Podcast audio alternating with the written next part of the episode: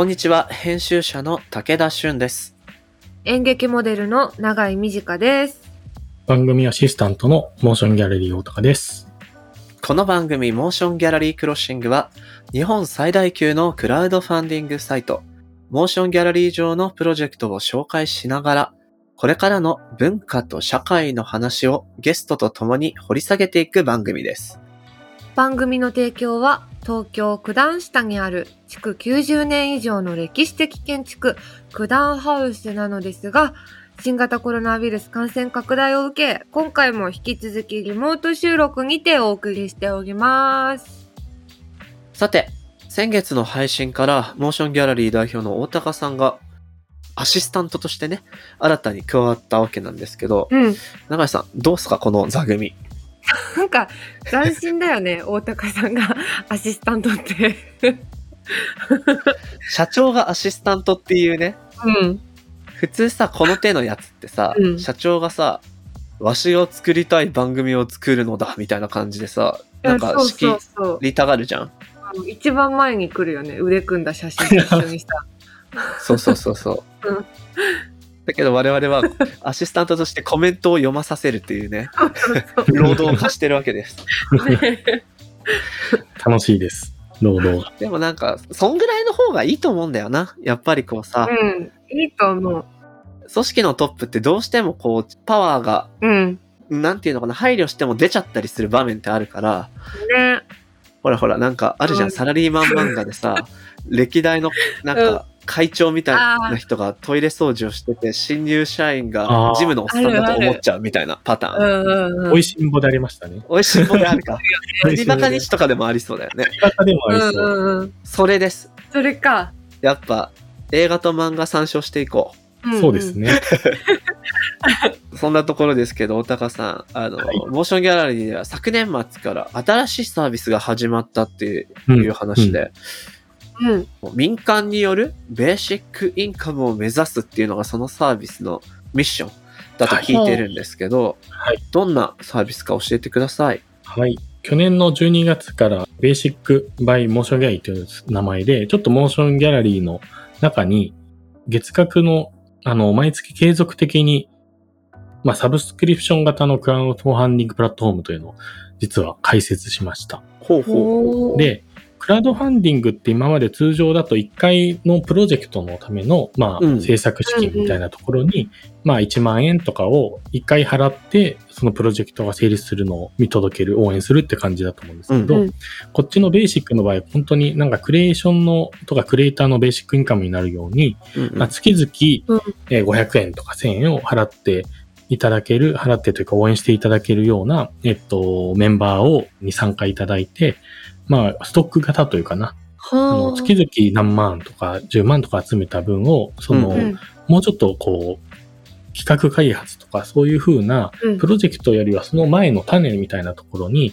日々かかる活動に、えっ、と、支援していけるようなものができたらなと思って、このベーシックっていうのを始めたんですね。結構その、なるほど。ミニシアターエイド基金とか、その前回の緊急事態宣言の時に、うんエイド基金系をいろいろ立ち上げたりしましたけど、うん。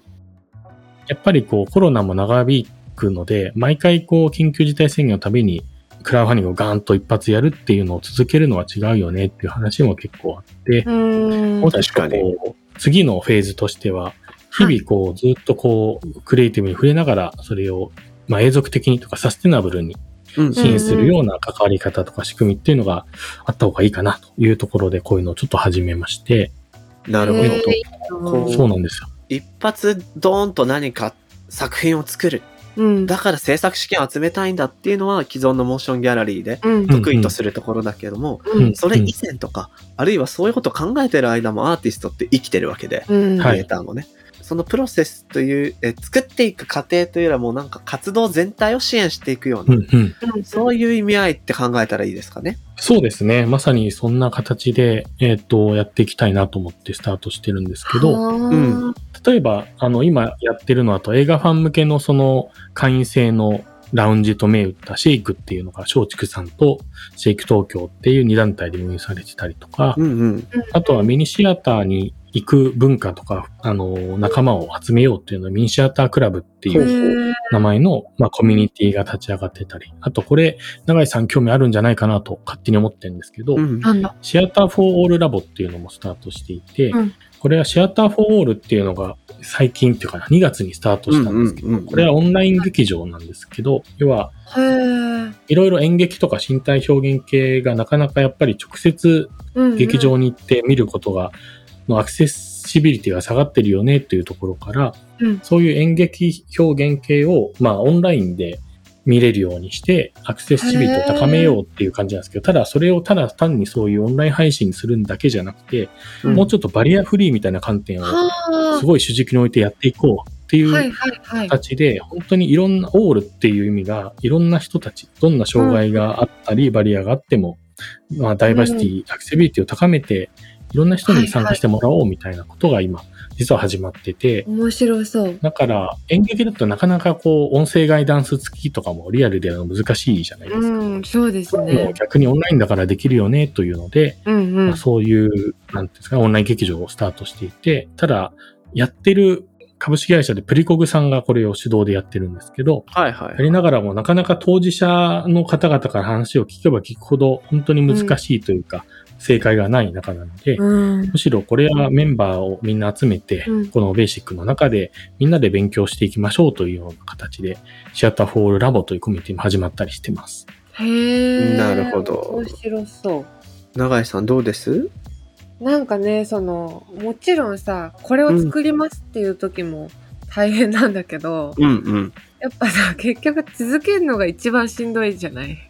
ほんとそれ。それうん。続けるの一番大事だけど一番しんどい。うんでさ、続けてる時ってさ、別に何も起きてないから、その見せるようなことは。うんその地味じゃん。うんうん。で、だからその地味な中で静かにやっぱ息を引き取っていくアーティストって、うん特に今多いと思うから、うんうんうんうん。これはすごく助かるし、なんかお互いにとって楽しい時間になるんじゃないかなって思いました。そうだよね。うん。ちょっと本当あいろいろな可能性を秘めているサービスだと単純におべっかじゃなく思うので、うんぜひリスナーの皆さんもね、ね。ベーシック見てみてください。ベーシックモーションギャラリーで検索するとおそらくヒットするでしょう。よろしくお願いします。よろしくお願いします。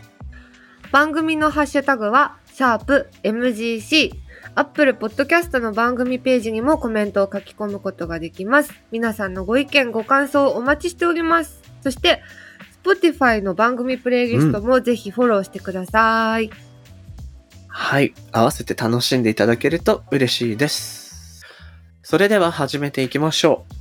武田俊と長い短がお送りするモーションギャラリークロッシング前回に引き続きゲストにシンガーソングライターでトラックメーカー DJ のマイカ・ルブテさんとチューンコアジャパンディレクターでザマガジン編集長の本田二郎さんをお招きします。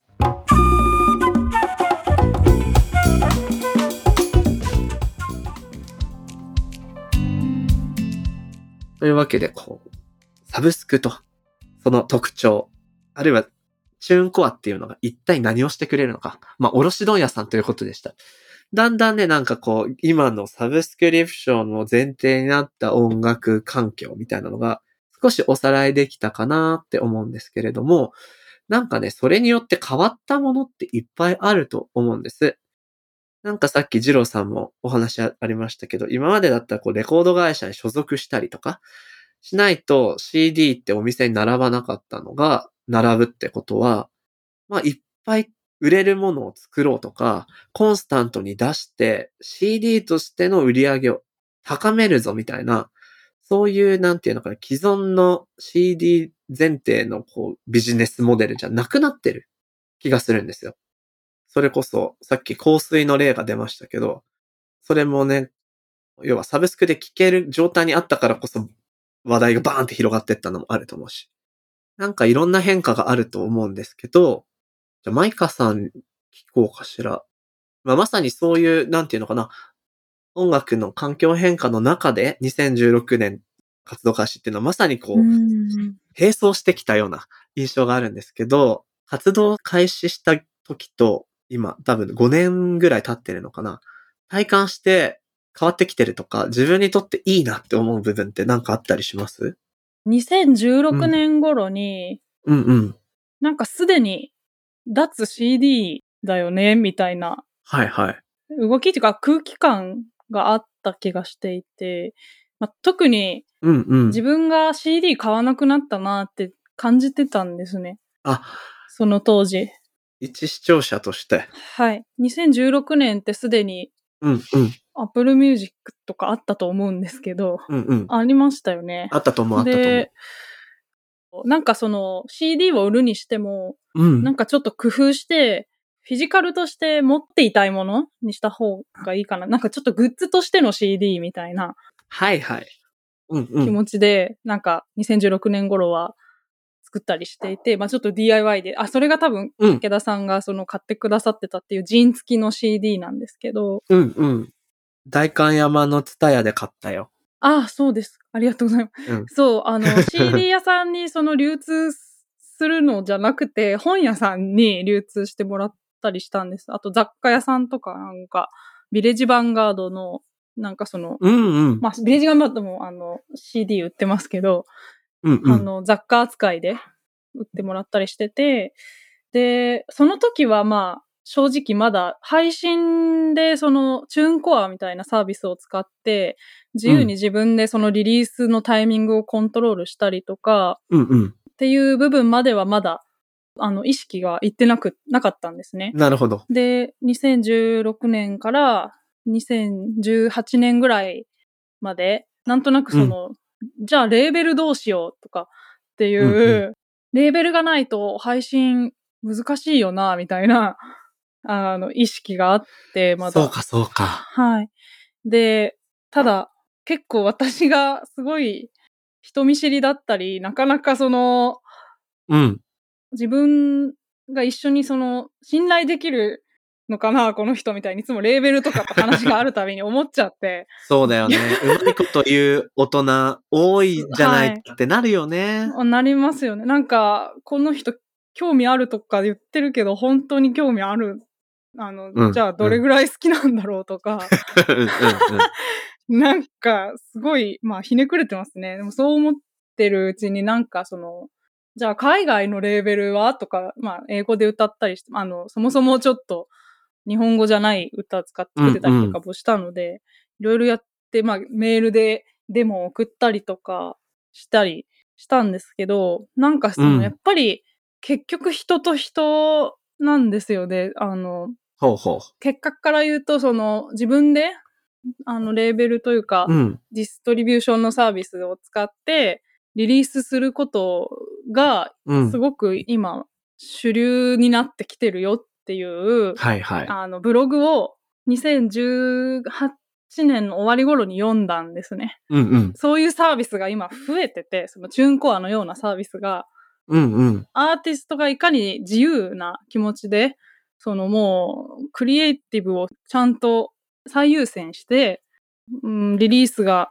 定期的に作って、そのまあファンビルドしていくっていうことが、その、うんうん。必ずしもレーベルに所属しないとできないことではなくて、ディストリビューターを通して、まあ、主導権をだから握った状態でやれるんだっていうことに気がついうんうん。て、で、2019年から、うん。あ、なんかすごく希望を感じたというか、なんか楽しそうだなと思ったので、一回そのやり方で、うんうん。マネジ、マネージャーとか少人数のチームなんですけど、試行錯誤しながらやってきたのが、うんうん。ざっくりなんですけど、ここ5年間ぐらいの私の冒険でした。おー、いいですね。活動の変遷自体が、今年表みたいにお話ししてもらって、すごく見えやすくなったんだけど、すごいでも僕重要だなと思ったことがあって、はい。あの、その2016、7年の頃、はい。CD が主流じゃなくなってきて、配信とかサブスクが出てきた時に、うんマイカさんは配信しようっていうのもあった上で、うんじゃあレーベルをどうしようかってまず考えたって言ったじゃないですか。はい。これ非常に重要だと思ってて、つまり、まだその卸問屋さん的なうんデジタル卸問屋みたいなものがあんまり情報が入ってなくて、はい。やっぱり新しい配信のうんプラットフォームっていうものでも、既存のレコード会社とか、レーベルと手を組まないと、そこに置けないんだろうなっていう考えがやっぱり、ナチュラルにあったってことだよね。そうですね。それがナチュラルにあって、うんうん。あの、グラデーションしていくんですけど、その、はいはい出せても、じゃあどうやって宣伝するのっうんうん。ていう、そのチューンコアってあるよね。うん、あるのは知ってるけど、うん。じゃあそれでたった一人で出した後に、どうやって誰がそれを拡張してくれるのっていうのうがん、うん。すごく大きい、なんかその、結局インディーアーティストが最初にやっぱり、あの、レーベルを探そうとする動機ってそこだと思うんですよね。やっぱり、はいはいはい。宣伝力っていうのとかがあるサービスではないっていうか、うんうん。いわゆるプロモーションのツールではないです。届ける水脈、水道屋さんみたいな状態だと思うんですけど、はいはいはい。そこのだから、マッチングっていうのがすごい課題うん。だと思うんです。リスナー、オーディエンスとアーティストの。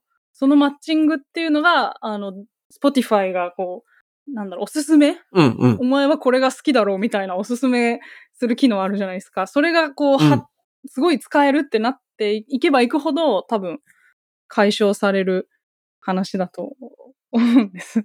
はい。そうですね、そうですね。なんか、これまでのレーベルとかレコード会社が担ってたのって、その流通、ディストリビューション的な機能もだけど、アーティストのプロモーションとか、まあ、あるいは場合によってはマネジメントとか、うん。そういうもののパッケージがあって、あなたはどこまでうちで契約しませんみたいな、うんそういうフルパッケージの中の切り売りみたいなモデルだったと思うんですよね。はいはいはい。ただ今、流通の部分っていう意味では、その水道の例えがまさにそうだと思うけど、うん185カ国のご家庭にお水を届けられますよみたいな状態なわけで、うんはい。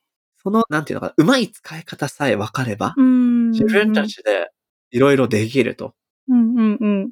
長井さん、ここまでどうです？そうですね。面白いし、私がなんかこう、ミュージシャンの人だったりを一番今羨ましく思う理由って、うんうん。多分その、なんだ、主導権を握った状態での活動の仕方がうん。割と確立されつつあることというか、はいはいうんうん音楽の卸問屋さんはあるけど、お芝居の卸問屋さんって、ないというかそうだよねうん。確かにね。うんこう、同じまあ表現をするっていうことでも、やっぱりそこって明確に違うものがあるというか、うんだから、どんどんそういうこう、音楽でできてることが私たちもできるようになるといいなとかって聞いてて思います。うんうん。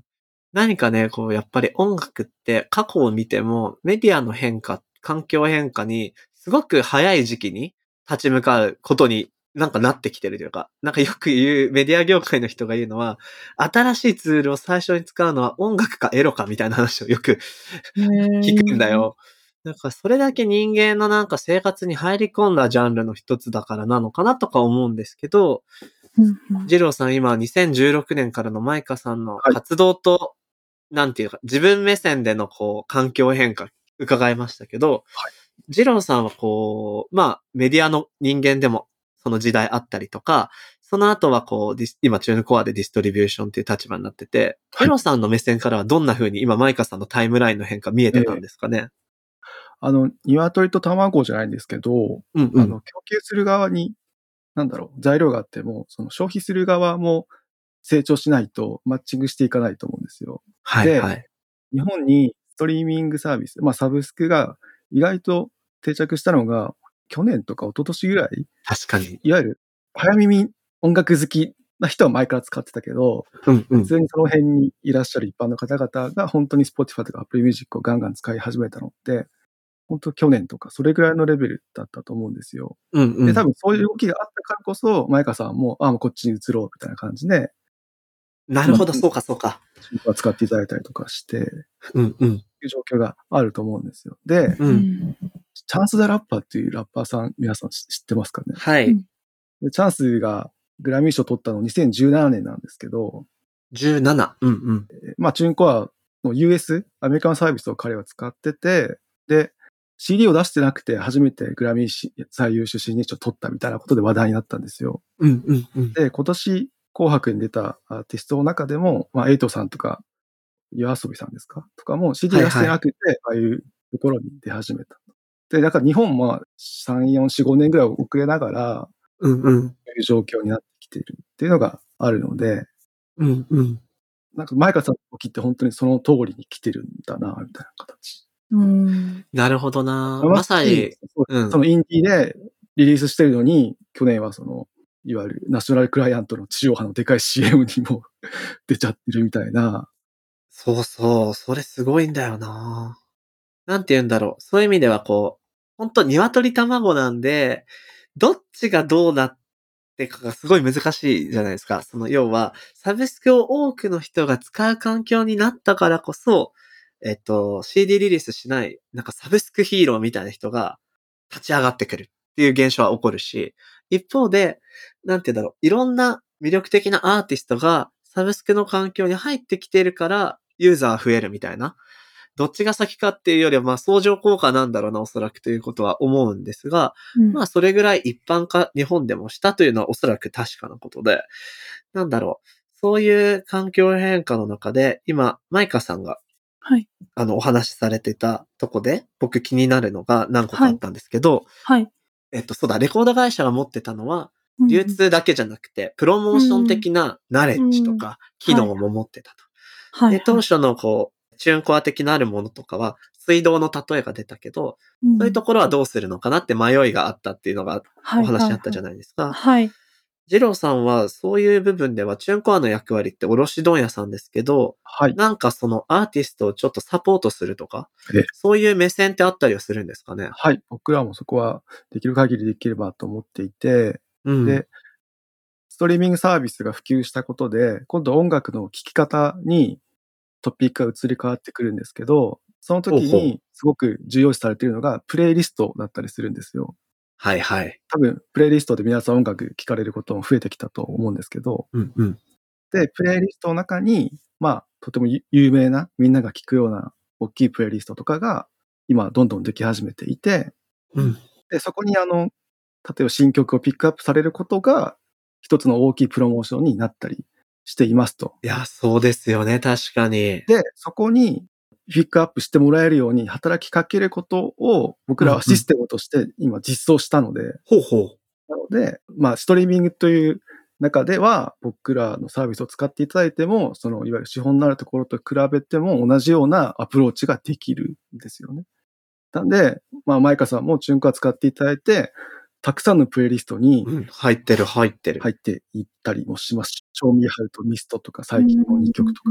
なるほど。うんそうか、そうか。これちょっとサブスクをしっかり使ってない人には音声だけだとイメージしにくいかもしれないけど、簡単にかいつまむと、まあ、どんなサブスクリプションのサービスでもプレイリスト機能っていうのがありますね。で、これは個人でも作ることができるけど、最近みんながよく聞いてるのは、何かこう、テーマに沿ったオフィシャルのプレイリストとか、あるいは企業とかメディアのアカウントが作るプレイリストみたいなものが非常に注目されてると。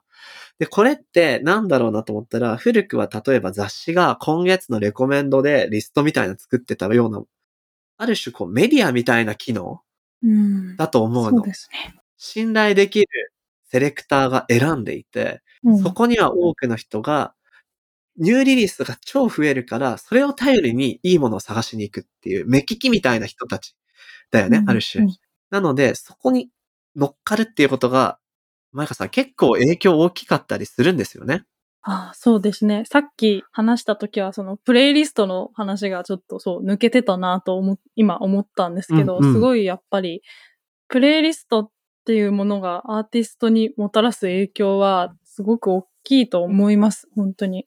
うん。どういう部分で変わっていくんだろう、乗っかると。まあ、単純にその、もちろんプレイリストに入ると再生回数が増えるし、あの、うん。普通にその自分のもともと自分の音楽を知ってくれていた人たちではない層にも届くそうか、そうのでか。、はいはいはいはい。そういう意味で出会いの場？みたいなことになるんですけど、はい。あの、プレイリストもすごく多分様々な種類があると思うんですけど、なんか、うん。結構、そうですね、日本国内のプレイリストと、ああの、これは私が完全に今、あの、うん。Spotify のプレイリストで感じてる話になっちゃうんですけど、日本国内は Spotify Japan が作っているプレイリストが。あって、で、その各国の Spotify が、各国に支社があって、それぞれが、そのキュレーション、キュレーターがいて、プレイリストうんうん。あるんですよ。例えば、New Music Friday っていう金曜日にリリースされた音楽を、新譜を紹介するプレイリスト結構、それがどんな国にもあって、うんうん、で、New Music Friday Japan とか、New Music Friday ベトナムとか、New Music Friday、まあアメリカ本国のとか、うん。それぞれいろいろ、あの、まあ、フォロワー数とかが違ったり、規模も様々で、なんか、そこが、今後は、あの、今は結構、はっきり分かれてて、日本国内のアーティストは、国内のプレイリストにはうんうん。聞いてもらえるけど、なかなか海外のキュレーターには、あんまり、なかなか聞いてもらえないっていうようなこともあったりして、でも今後多分そこの垣根はどんどんなくなっていくんじゃないかなとも思うんですけど、なるほど、なるほど。プレイリストはそうですね。へえ。未知のリスナーに出会える場。出会える場で、今までで言うところの CD ショップみたいな。だから、その、そこで自分のポップ展開されてるかなみたいな、なんかタワレコとか言って。なるほど、なるほど。写真イエーイ撮ってイエーイみたいなことあるじゃないですか。あの、ここで。はいはいはいはいなん。か、特集され、ね、展開されてますみたいなのが、それがそこに変わるような存在だと思います。プレイリストって今は。うんうん。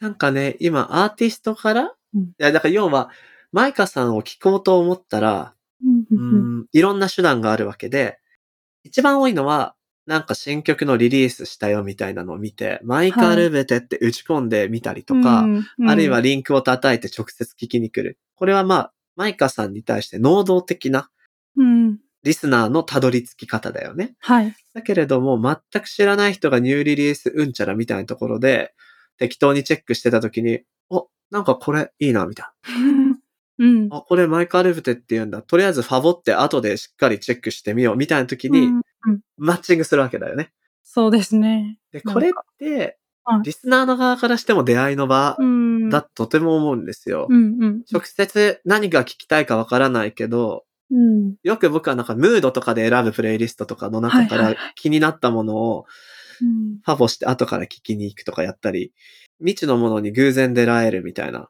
機能がやっぱりあって。しかもさ、なんか、うんなんていうの曲数がさ、めっちゃ多いじゃん。その CD とかの時代と比べて。そうね。だからさ、もう、なんか何聞きたいのかわかんないみたいになっうんちゃうの。う結ん構。。うん。めっちゃわかります、そうそれ。そういう時助かりますよね。やっぱプレイリストがあると。うん。なんか、お腹すいたとか、うん。お風呂上がりとか入れると、知らない人が作った、うんなんかお風呂上がりのプレイリストとかが出てきて、うんうんうん。あ、なんか同じ感じってこう聞くと、はいはいはい。知らない人だけど、なんか気が合うなって思えたり。うん。確かにわ。かるわかる。聞き方も多様だから出会い方も多様になっているってことですよね。うんあとはね、もう一個前香さんの年表、僕勝手に年表って呼んじゃってたけど、あの年表話の時にはい。気になったのが、その、うんアーティストの自由っうん。ていうところがはいフレーズにあったと思うの。うん。まあ、いわゆるレコード会社だと契約のいろんな定めによってコントロールされちゃう部分があると思うんだけど、こういったディストリビューションサービスを使うと自由になる部分が多くなると思うんです。はいそれはひょっとしたらリリース時期とかいろんなことがあると思うんだけど、うん。特にマイカちゃん的には、はいここの自由が自分は欲しかったんだとか、今うん確保できてて嬉しいっていうとこってありますか？あーえっと、一番は、うん。リリースの時期ですかね。ああ、やっぱ時期なのか。そうなんですよ。曲ってやっぱり作ってから、今出したいとか、その、ここで出したいんだっていうアルバムが例えばできるじゃないですか。うんでそれ、うんうんを、まあ本当にシンプルな思考で出したいから出す。以上。うん、なんかほ本来それでいいはずなんですけど、うん、なんか出したいから出すっていうところに途中その出したいけどになって、例えばそこにあの出したいけどうん、うん。誰かが承認してくれないとか、誰かが反対してるとか、そなんて言うんだろう、誰、そこにサポートがないと出せないみたいな。環境に囲まれた状態で活動することによるなんか、うん。なんていうんですかね、腰が重くなっちゃう感じっていうのが排除されて、すごい行動ができる部分が、すごいアーティストにとっては、精神衛生上うんうんいいことだと思うんです。素敵だと思う。うんなんかさ、ただちょっとやりたいって思っただけなのに、うんよくわかんない会議必要みたいなのあるじゃないですか。そうですよね。その会議中私は何を考えて待ってればいいんですかみたいな。そう。なんか、それはね、あの、本当に、まあ、様々だとは思うんですけど、その会議で、いや、あの、あなたの売り方を考えるんや、みたいなことだったり、いや、このね、作品を届けるために、あの、知恵をみんなで絞るんじゃないかって言われたら、それもそうですよねって言うしかないんですけど、ただ、うんあの、それがうまくいってるチームだったらいいと思うんですよ。お互いにすごくやっぱり信頼し合えてて、うん、うん。あ、そうだね、そうだね、つって、こう、アイディアが相乗効果なって、わーってなるようなチームがあるなら、その会議すごく意味あると思いますし、いいんですけど、そう、あの、そうでもないけど、なんとなくその、助けてくれる人が多い方がなんとなく良さそうだみたいなう。うんん、のは幻想だと思います。完全に。うん。なるほどね。はい。いわゆる、鮮度を多くして、船、うんちゃらみたいな話ですよね。そういうことわざがあるんですか？そうそうそうそう。あの、し七、七福神的なことですか？なんか僕も言おうと思ったけど、最後までちゃんと言えてないから、絶妙な言い方しちゃったんだけど、要はこう、船を案内する船頭さんがいっぱい多かったら、うん。うん。あのあ船山に登るだっけ？船頭を多くして船山に登るか。もう想定してたルートなんかたどり着けなくて、船なのに山の上行っちゃったよ、みたいな。はいはいはいはい。謎のおじさんたち会議にめちゃくちゃいる問題は多分いろんな業界でもあるし、自分もそそういう立場になりそうな、うん。なっていくのか嫌だなと思ったりするんだけど、確かにことクリエイティブな現場においては、それ全然クリエイティブじゃない問題みたいなのって横たわってるわけで、うーん。いやなんか心配したりさ、こううんなんかいろいろこう確認するのって超大事だけど、うん。なんか。その心配のあまりさ、なんかもう石橋をこう叩きすぎて、うん。なんかうん。本来の必要な回数だ叩いてる分には多分その橋折れなかったのに、うん。なんかもう、お前の叩きすぎで折れたよみたいなさ。叩きすぎたから渡れないよっていうね。そう、そんなに叩いたら、そりゃあなんか壊れるよ何でもみたいな。うん。うん。とか、よく見かけますっていうだけでした。あーいやなるほどね面白いですね。なんかことわざにことわざで返してくる、ことわざバトルターンになったけど。ごめんなさいね。いやいやいや、でも、その、なんだろう。そのディストリビューションサービスにはプロモーション機能とかが今までなかったよねみたいな問題があったとしたら、逆に今はそのレコード会社が持っている機能が実は、なんていうの？機能を持っているがゆえに判断が適切じゃなくなっちゃう部分みたいなものは解決されたりするわけで、ジローさん、この辺ってなんて言うんだろう。うんうん自立したチームをうまく組めさえすれば、はいあるいはチューンコアさんが提供しているサポートとかをうまく活用すれば、より創作活動スムーズになるみたいなことも考えられるってことですかね。そうですね。なので、今、こう、うん方法がたくさん、あの、ブロック分けできるようになった世界になったというか、ほう。昔はその、大きな会社が、そのブロックを全部持ってたんですけど、今って、うんうん。配信は、純子使えばいい、情報の発信は SNS 使えばいいとか、うん。で、じゃあ資金集めるのはじゃあモーションギャラリー使えばいいとか、はいはいはい。そういうことか。たくさんこう、モジュールが分かれるようになってて、うんうん。それをコントロールできるチームさえ組めれば、うんうん。相当そのアーティストとして、まあ長く、うんうん。あの健健康的にやっていける状況にもなってるのかなと。なるほどあね。の、アーティストの SNS の発信の方が、うんなんかね、巨大な既存メディアみたいなところにアプローチしてプレスリリースをガンガン前に行って、うちのこれ、誰々ちゃんよろしくねみたいなやつよりも本人がめっちゃ聞いてねって言った方が、そうです。より深く強く届くことってはい普。通にあるし。うん。うんうん。なるほど。使えるツールがいっぱいこうあるからこそ、その、えー、ジローさん言うとこのモジュールこれをうまく組み合わせてアッセンブルしてうん、使えるチームがどういうふうに作れるかっていうのが、ひょっとしたら次のこう何かクリエーションの重要なポイントのような気もしてきましたが、ここまでいろいろ環境とその変化、対応、いろんなお話が聞けましたが、今回はこの辺りまでということで、ああ、そうか。いや、でもね、これどんどん面白くなってきそう。僕も話聞きながらどんどんジェスチャーが大きくなってワクワクしてきちゃってるんだけど。えー次回も引き続き、マイカ・ルブテさんと本田二郎さんにお話を伺っていきたいと思います。マイカさんがリミックスを手掛けたアメリカのシンガーソングライター、マーク・ダイヤモンドの楽曲、ハートブレーカー・マイカ・ルブテリミックスが3月3日にリリースされます。また、本田さんからは、チューンコアジャパン、そしてザ・マガジンをぜひチェックしてくださいとのことですうん。が、何か他に付け足す告知などありますか？3月告知ですね。いや、もう、聞いてほしいです。うんうん。えっと、あ、そうですね。なんか、シングルがまた続々お出す予定なので、ちょっと今年は暴走機関車に、暴走機関車。はい、行きますので、よろすごくしくお願いしっとりした声で暴走機関車ってフレーズ聞いたの初めてです。一番穏やかな。穏やかな。でも暴走するから。その辺はじゃあまあ随時マイカさんの SNS とかをチェックすれば良いですかね。はい、はい。それではひとまずマイカさん、ジローさん、ありがとうございました。ありがとうござい。ました。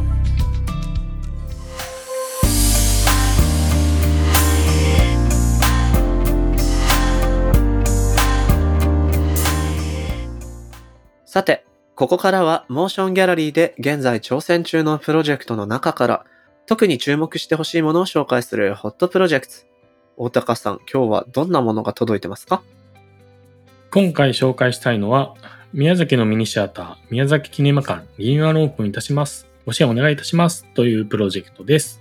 おほうん。こちらはですね、2001年に NPO 法人が運営する映画館として、日本で最初に誕生した映画館、宮崎キネマ館。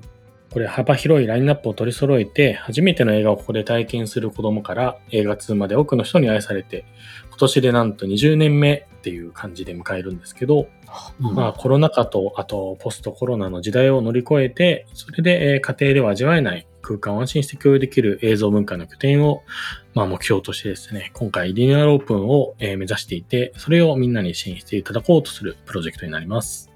ほう。なるほど。これは場所としては宮崎市の中心市街地にあって、現在も年間250本ほどの上映をしているということで、うん、すごい。でプロジェクトページ見たらね、チケットカウンターが写真写ってんですけど、うん。かわいい。ね、かわ いい。すごくいいですね。ちょっと手作り、いい意味の手作り感もすごいありますね。うんうんしかもさ、なんこれ、木造なの？この映画館。なんか、うん、木造ではないかもしれないですけど、木造っぽく見えますね。うんなんかね宮崎県産杉を使用したうん木造木質映画館。あ、うんうんうんでも木あ木造建築なんだ。そんなことあんだ。多分これからこれからするってこと？するってことなのかな。あ、なるほど、すごいなるほど。はなるほど。リニューアルして、宮崎の杉でできた映画館になる。うんうんうんいいなぁ。いい。気持ちよさそう、なんか。おたかさん、なんかこう、映画館の危機ってこの番組でもいろいろね、はいはいあの、報じてきましたけど、特にこういう地方にあるミニシアター的な映画館。ってかなり貴重な存在ですよね、そもそも。いや、そうなんですよ。すごい貴重な存在でなくなってしまう、今、可能性の方がどんどん高い中で、うん本当にこう、全国初の、ね、木造っていうか木質の映画館っていうのも、うんうん。を今からやるっていうのもすごいですし、ねなんかこう、今、2スクリーンで運営されてたみたいなんですけど、はいはい今後を見据えてということで、4スクリーンっていう劇場も倍になるとうわ、すか、ごいな。すごいな。んかすごい攻めてますね。すごい、宮崎いいなって行きたくなっちゃいますね、これ。ね、ただこうね、運営を助けてっていう支援はもちろん重要なんですけど、うんこの時期に攻めに行く、リニューアルするっていうのがね、かっこいいなと思うんですが、そんな支配人の方からもメッセージをいただいてるとのことで。はい。宮崎キネマ館支配人の木田淳郎さんからリスナーの皆さんに向けてメッセージが届いています。はい。この度、当館の移転に伴う費用を広く一般の方からも募りたいと解説させていただいたクラウドファンディングですが、私どもの想像を上回る反響とご支援をいただき、感謝の念につきません。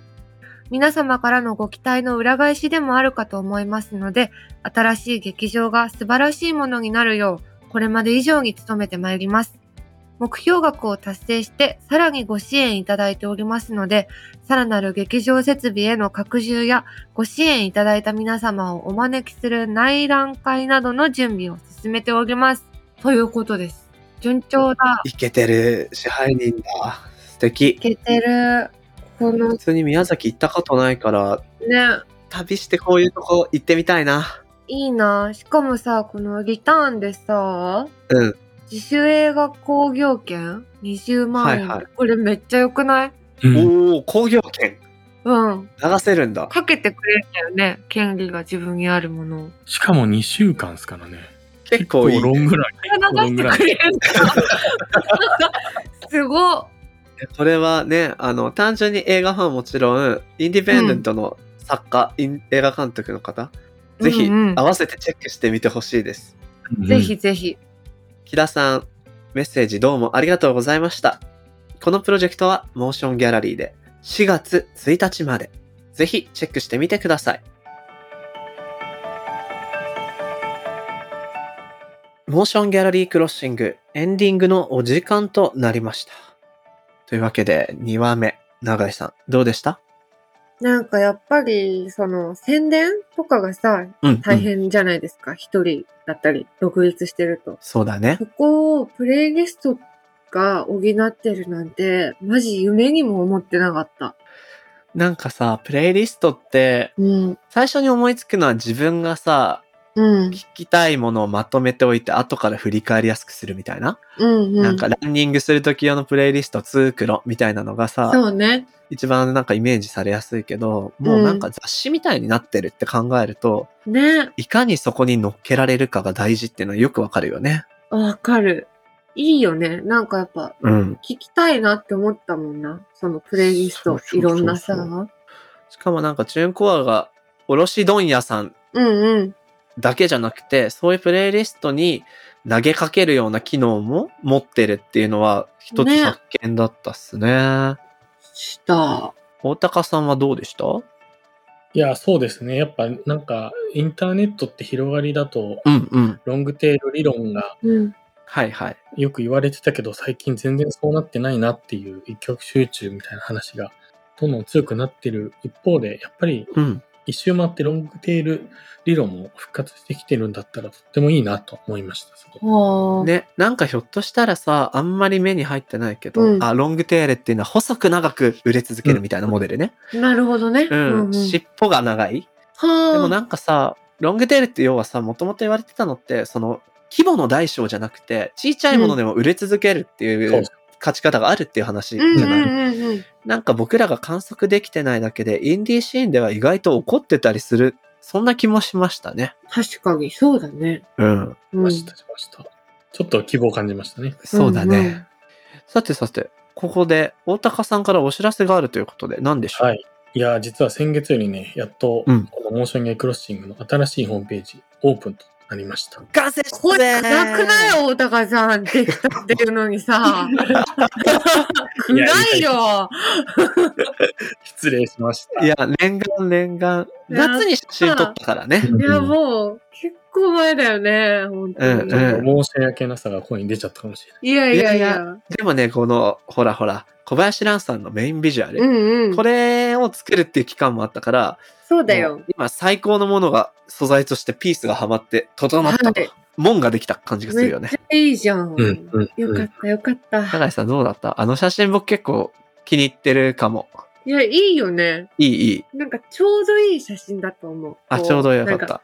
行き過ぎてもないし、うん。かといって、なんか、ふざけすぎてもないし。二人ともさ、着せずしてさ、うんセットアップだったのも良かったよね。ね、そう、そこ。でもね偶然だよね。一個だけ心残りがあるんです。え、何？ソファーに座ってる、整体して二人がはいはいソフ。ァーに座ってる写真使ってもらったのあるじゃん。うんいい写真なのよ。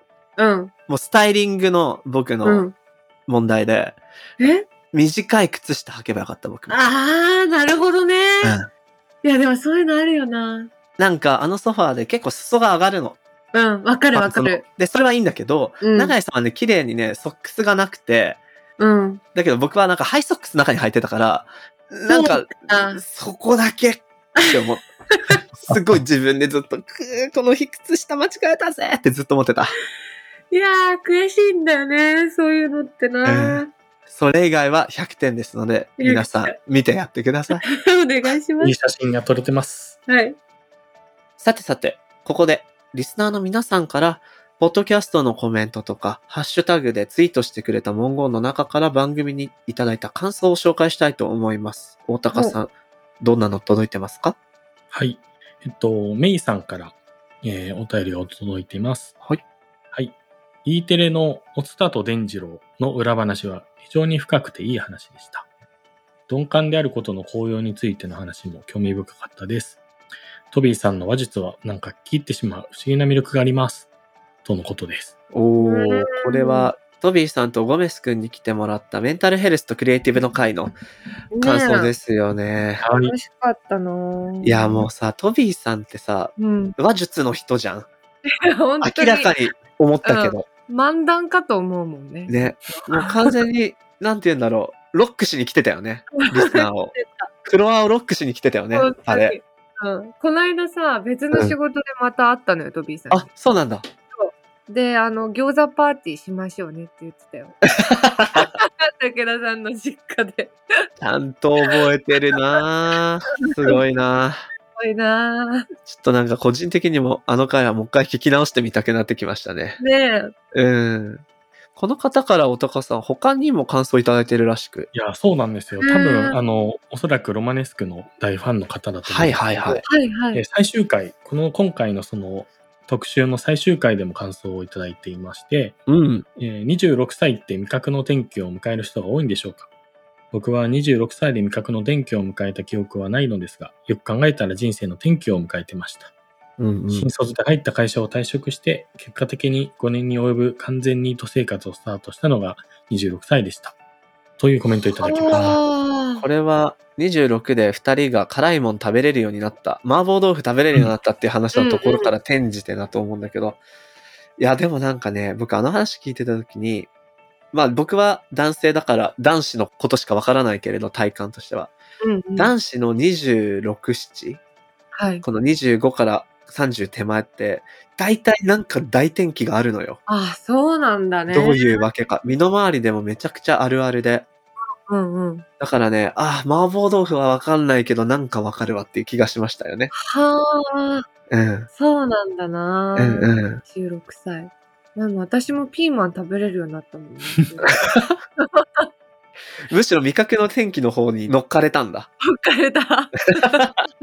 いや、でもなんかそういう話はね、しながら、これが結構いい比喩になって、その後のいい話につながってったから、ねぜひ、まだ聞いてない方、チェックしてみていただきたいです。はい。メイさんコメントありがとうございました。番組のハッシュタグは、シャープ MGC。そして、アップルのポッドキャストのコメントでもご意見ご感想お待ちしています。はい。さて、次回も引き続きゲストに、シンガーソングライターでトラックメーカー DJ のマイカ・ルブテさんと、チューンコアジャパンディレクターでザマガジン編集長の本田二郎さんをお迎えし、インディーミュージックの現在地をテーマにお話を伺っていきます。モーションギャラリー、そしてクダンハウスの提供でお届けしてきたモーションギャラリークロッシング。お相手は武田俊と、長い短でした。また次回お会いしましょう。バイバーイ。バイバーイ。